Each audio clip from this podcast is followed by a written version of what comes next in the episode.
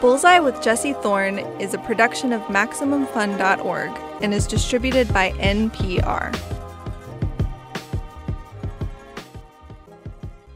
It's Bullseye.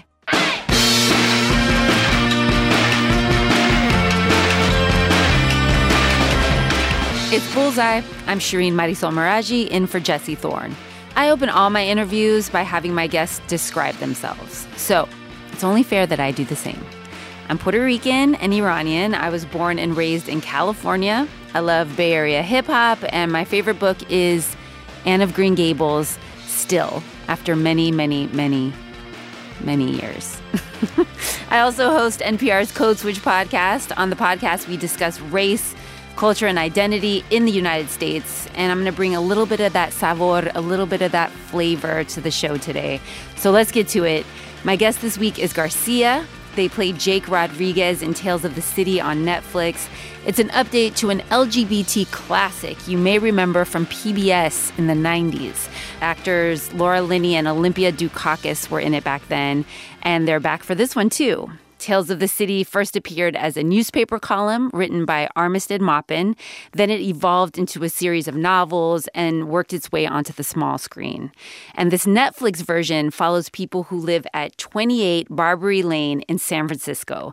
And they're from a bunch of different racial and ethnic backgrounds now. And like on the original, they're queer, straight, old, young, all looking for belonging and a place to call home. In the show, Jake Rodriguez is a trans man in a relationship with his lesbian girlfriend, Margot. Jake's a few years into his transition and is in the midst of trying to make sense of his new life. Margot's figuring it all out too. She loves Jake, but she signed up for a lesbian relationship. And in this scene, Jake and Margot are back home after a baby's gender reveal party. And Margot's a little annoyed that Jake's mom is all about them as a couple now that Jake has transitioned. She breaks a hundred trans rules every time she texts me. No better than to be upset about what my mom said. I'm not upset. It's just the idea of being one half of a mom and dad. So gross. I think you're overthinking it. Or are you underthinking it? Margot, You can't seriously expect me to be a mommy in Lululemon yoga gear with her gender revealed baby waiting for daddy to drive us to straight people glitter parties, right? of course not. Daddy will drive you to gay people glitter parties. How would you describe yourself to someone who's never met you? Okay, uh, I'm Garcia, diehard Chicagoan, uh, Southside forever. Shout out to Southside if they hear this. I don't know. I, I have no idea. I think that's like always my immediate terrible response is like I don't know. We're st- I'm like I'm always and I think that's just because like if I may like I'm always trying to figure myself out and like always growing and learning and like I think that like it's hard always like to pinpoint myself to like I mean I'm a writer, I'm a poet. I guess I can act. I don't know. I like Why just Garcia? uh you know last names are gender neutral.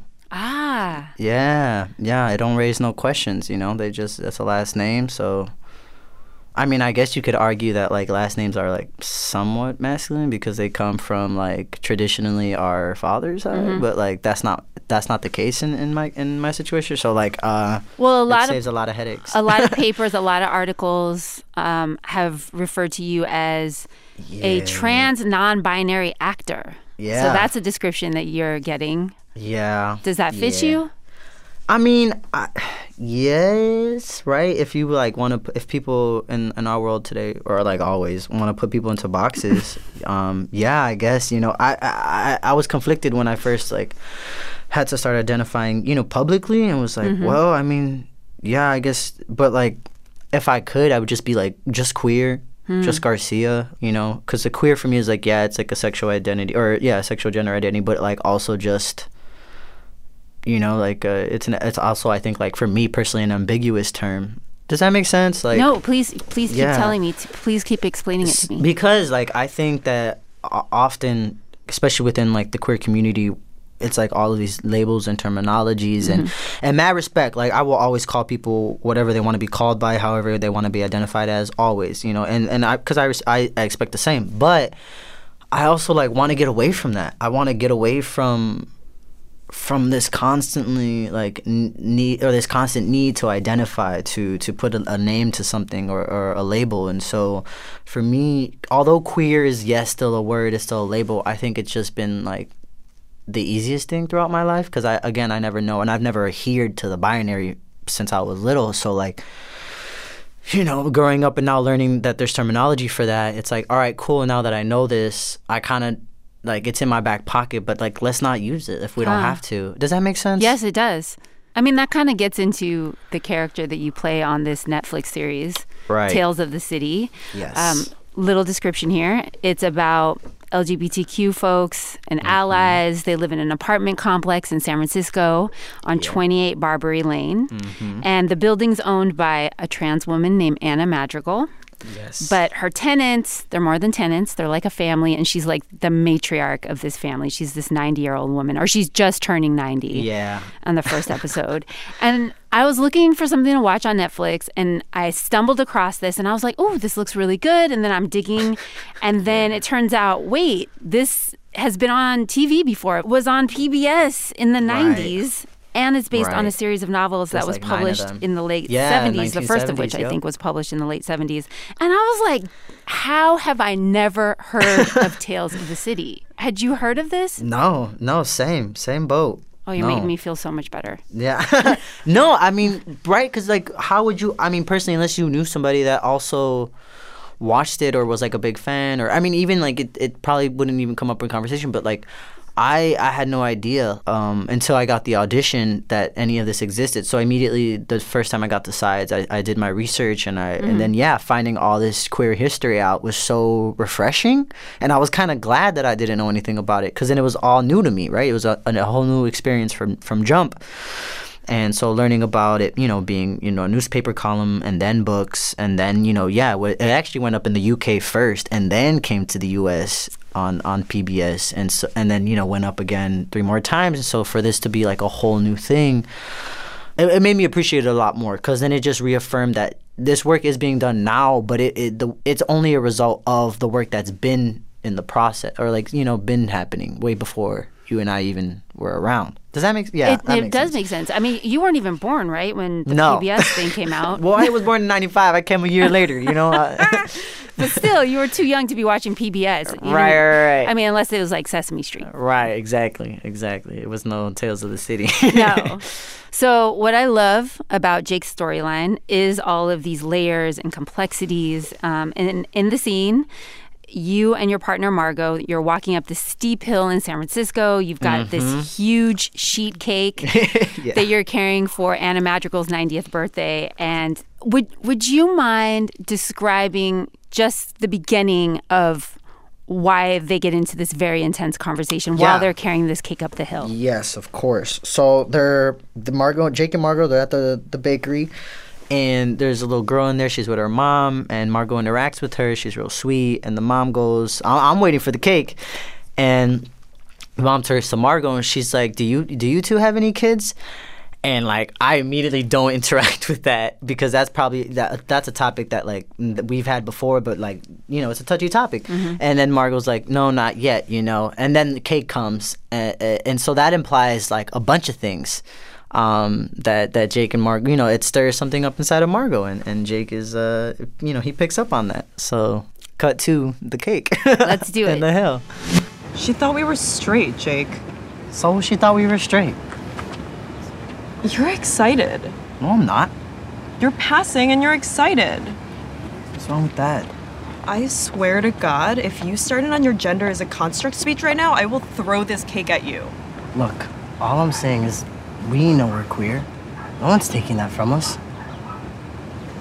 A couple of queers walk down the street and no one knows it. Are they still queer?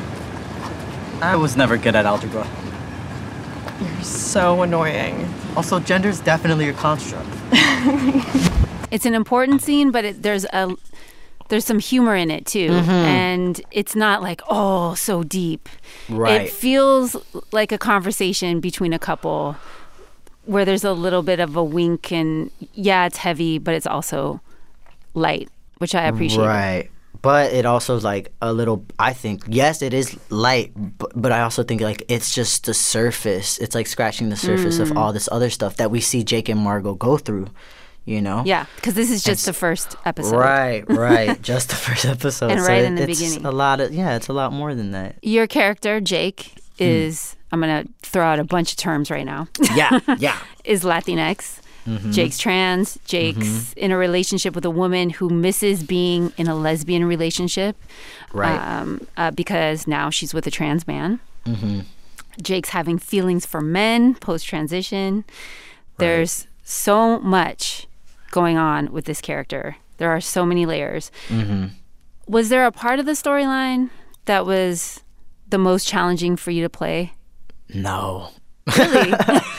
You're like, I got this. no, it's not even that. It was just like, man, I'm, you know, I, you know, I know, I was, I would say like, who was in that writers' room? I mean, I, who, I know who was in the room now because I got to meet him. Yeah. But like prior to me coming in, like, dang, who was in that writers' room? Who was peeking into my life? writing it for verbatim and like these experiences and like validating things that I had been questioning for years in a script. It wasn't until after the show actually that like I realized how alone I had felt. And hmm. like because it was all of a sudden, you know, all these messages from from all these people all over the world, trans, non-binary folks, reaching out to me, telling me how much they resonated with with Jake, was so like, damn, like so I I mean I knew I wasn't the only person in the world that felt like this, but I didn't know anyone personally that I could connect with on a level where I could talk about these things with and, and try to figure it out and, and not feel as alone or or even like I felt like I was losing my mind, like you know, just Yeah. because I had no one to connect to with what which I were basic things in my in my head, or I thought, you know, right, like basic relationship issues, but it wasn't that. It was I had no one around, and so it was like this over, like a wave of just of of of hope, of of pride, of like, man, I'm I'm actually proud to be who I am, even more so because like all these other people exist and they can connect to this character. So that means like I, yeah, I'm not the only one that feels this way, and it's just been so nice. And and I think the show even has helped me uh, in my own like feeling reassured in, in in my in myself and my body and like what I've been going through over the last what three and a half years or so. So. Yeah, I don't. Sorry, I don't know if that like answered the original question, but It did, and more. and um, there's this scene in episode three. Jake's Mm-hmm. at his pregnant sister's gender reveal party, and Jake's Latina mom is super supportive at first, right? She's calling him mijo instead of mija. She's not messing up. She's like Mm-hmm. Doing all the things, and I was like, "Wow, go mom!" Right. But but it's complicated, Right. and I.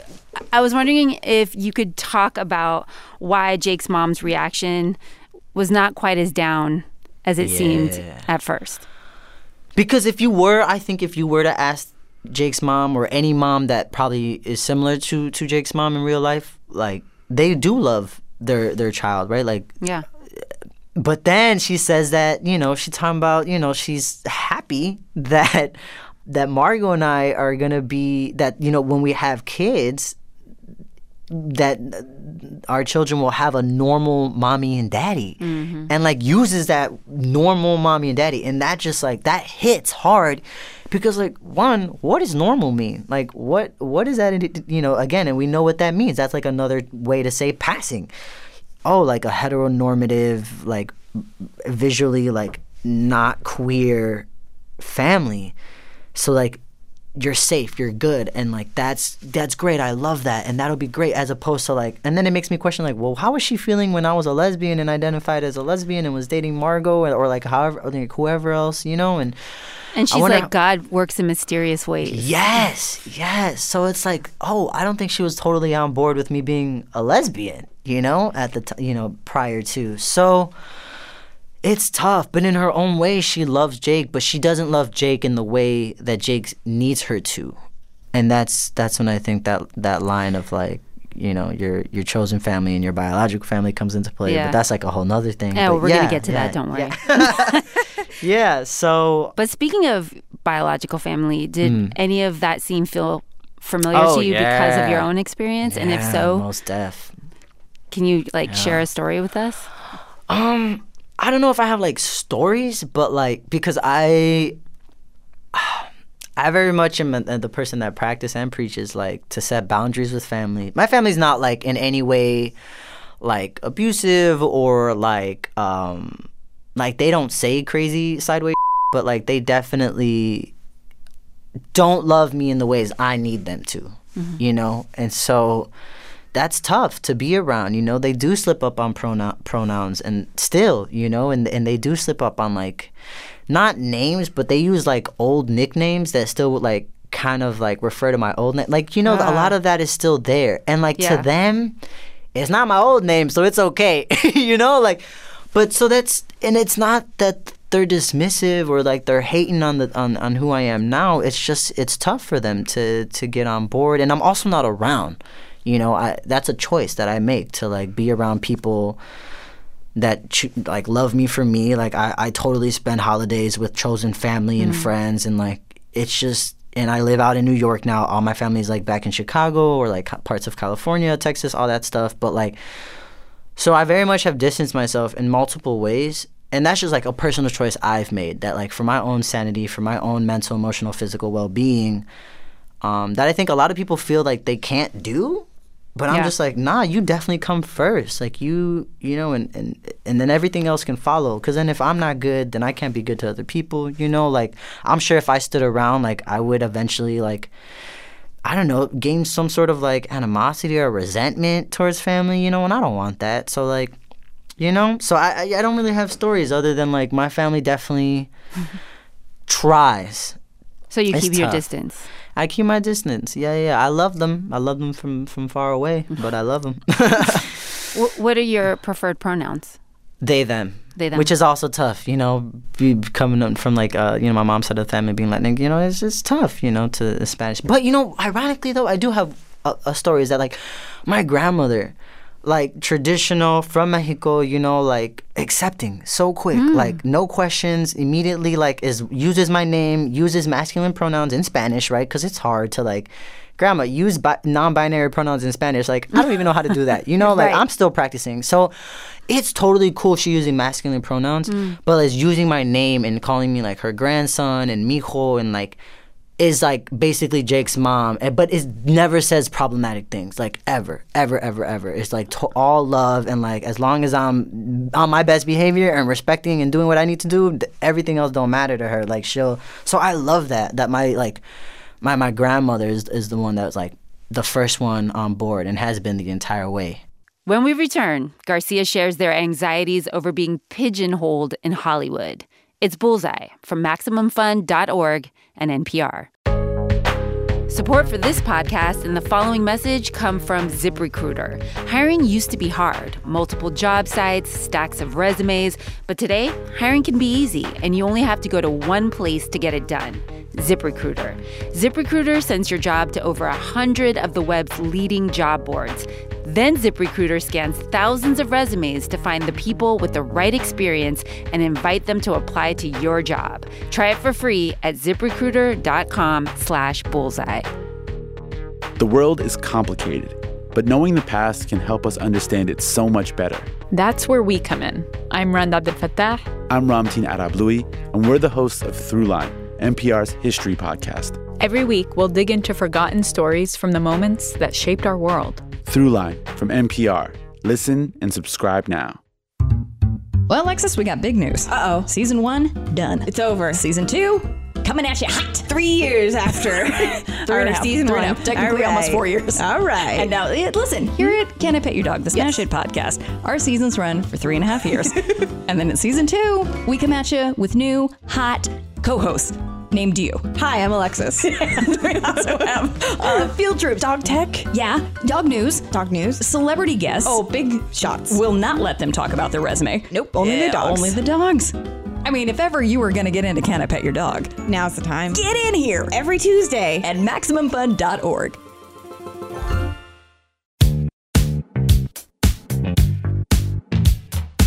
It's Bullseye. I'm Shireen Marisol Meraji in for Jesse Thorn. Joining me is the actor Garcia. Along with Olympia Dukakis and Laura Linney, Garcia's in the new TV series Tales of the City on Netflix.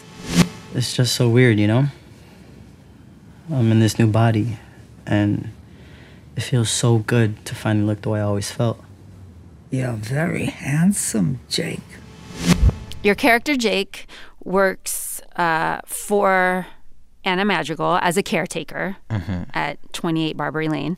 And Anna's a 90 year old trans woman. She owns the apartment building and she's played by Olympia Dukakis. And in this scene that we're about to hear, you know, there's this huge 90th birthday party celebration. It's wrapped up because some cops broke it up. um, and at the end of the festivities, Anna's asleep in the courtyard, and Jake takes her back up to her place. And this is the conversation that they have. But the thing is, it's not just my body that's changed. The way the world relates to me is so different. Yes, I remember that part.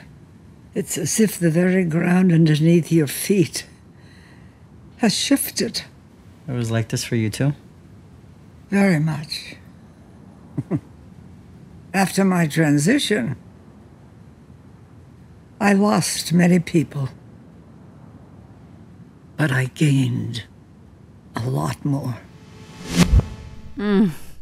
See, you can hear it. You can just hear it. I just hear want to cry just listening to that. I'm tearing up.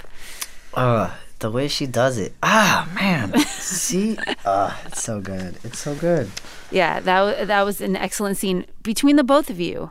Mm. Um, and it does get back to what you were saying earlier about chosen family Yeah. and you know Definitely. your chosen family. And do you have a chosen family? Oh yeah, of course. Everywhere I go, uh, you gotta find your you gotta find your people. You know, I think that's important just for like your mental and emotional stability, but also like just for your survival, right? Because you got to be able to get through whatever you're getting through, and, with, and without having like I think like uh, a, a support system, you know, you can very much like spiral out or fall out, you know.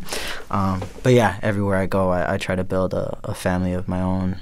Um, I mean, that's how I came into acting and theater. I like ran into an old high school friend that I had at a train station, and then through there, he was waiting for like a mentor uh, for the summer program. Mentor s- said mentor like invites me along to to go hang out with them. Just met this man, and and I go, and then like fast forward a month and a half, like he invites me to be in his play, and and I was like, I've never touched theater a day in my life or any type of acting, and I said yes, and then that's how I came to to know the arts and. Uh, Through your chosen family. yeah, and that well, like, and then learning, right? That that chosen family is a thing. Like learning Ah, that, like, right. Forget friends or best friends. Like that's always nice, but like your family, like the people that are gonna have you, no matter what. Like that's that started from from my theater, like uh, a non for profit back up in Chicago uh, called Free Street Theater. Like that's where I, f- I found my my people and and and all these amazing people that are that are working towards the same thing, like a, a better world and and you know and, and and a world of acceptance and and love, but also like rebellion and, and, and all that good stuff. So How old were you when when ah, you like that out? 17? I was Okay. 16, 17. You've said in a few articles Mm. that you don't want to be pigeonholed into playing trans characters. Mm-hmm. but playing a trans character, being non binary, trans non binary, and playing a trans character, Mm-hmm. that's amazing, right? In this day and age, because so often we've heard, oh, there aren't people out there that can do that, and etc. So this is a really exciting thing. So Mm-hmm. why are you worried about being pigeonholed? I'm so glad you asked that because because it's a it's like okay, I'm not gonna be like a total pessimist and be like we're not going anywhere. Like we are right. We are making like, and I say we as in like the people in the field, specifically like Hollywood. They're doing it. They're trying. But I read this article on on on on television. There's like 800 plus regular actors, like and regular as in like cis actors. Okay, there is less than a hundred. It's like eighty, like seventy nine, or right under eighty, like LGBTQ actors. All, t- to, all Total. the Yeah, every- LGBT and Q. Right uh, from the from the community, under there's like under a hundred. You know, and that blew my mind. And it's just like because even if these roles are written, I mean, I'm I am I am so honored and, and lucky to be able to be like to play exactly who I am. But that's one role, and like over five thousand people auditioned for Jake. Wow. Yes. And so when I heard that, I was like, holy I mean, wonderful, wonderful that Tales of the City did that work, right? Because every time I hear people say that, like, oh, we couldn't find such and such, you lie. You lie, you lie, you lie, because you just didn't do the work. You didn't do an open call. You really didn't want to cast. You wanted like a big hitter that's already known. You want you your show or your movie to do well or draw attention. So you're gonna take the easy way out and cast a celebrity who's most likely cis, who's also most likely hetero, right? Mm-hmm. And they'll take that spot as opposed to casting authentically.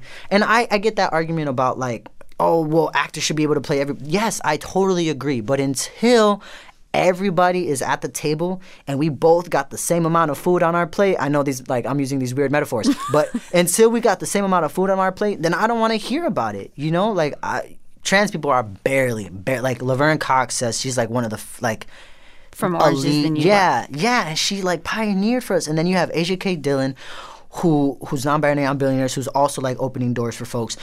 I mean, I don't know if this if this is all off topic, but like I, I am glad that I that I was able to play play Jake. But that's one role, and now it's like, all right, well, what else? If we get season two, great, I get to play that role again.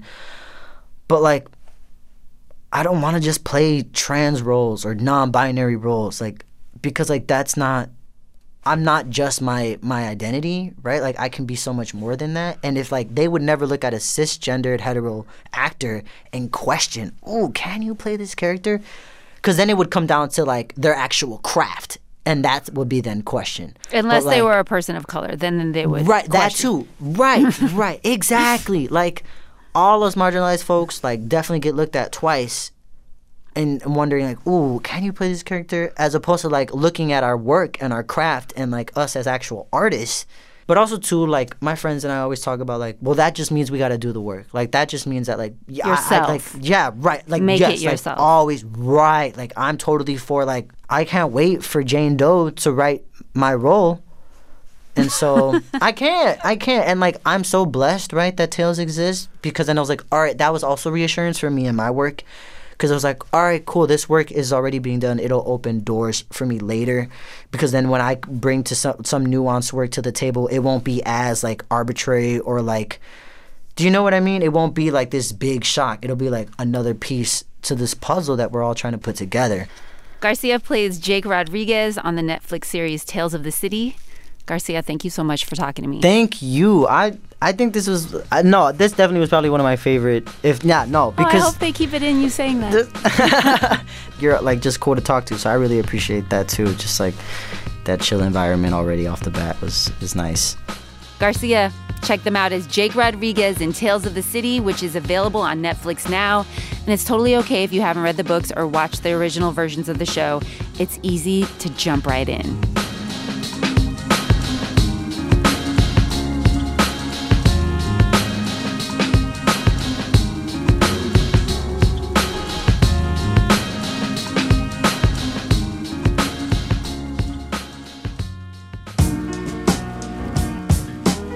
And we've come to the end of another episode of Bullseye. Bullseye is produced at MaximumFun.org headquarters overlooking MacArthur Park in beautiful Los Angeles, California.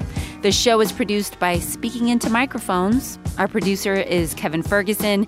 He's away taking care of a new baby, so Ragu Manavalan stepped in for him this week. Jesus Ambrosio is our associate producer. We get help from Casey O'Brien. Our production fellow is Jordan Cowling. Our interstitial music is by DJ W, also known as Dan Wally. Thanks, Dan, for sharing it with us.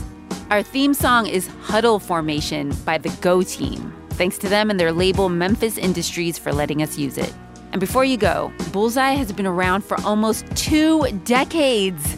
That means hundreds and hundreds of interviews with some incredible guests. You can check them out on our website. Just go to MaximumFun.org. We're also on Facebook, Twitter, and YouTube. Just search for Bullseye with Jesse Thorn. You can keep up with all our episodes there. And me, you can follow me at Radio Mirage on Twitter or check out NPR's Code Switch podcast. And I guess that's about it. Just remember, all great radio hosts have a signature sign off. Bullseye with Jesse Thorn is a production of MaximumFun.org and is distributed by NPR.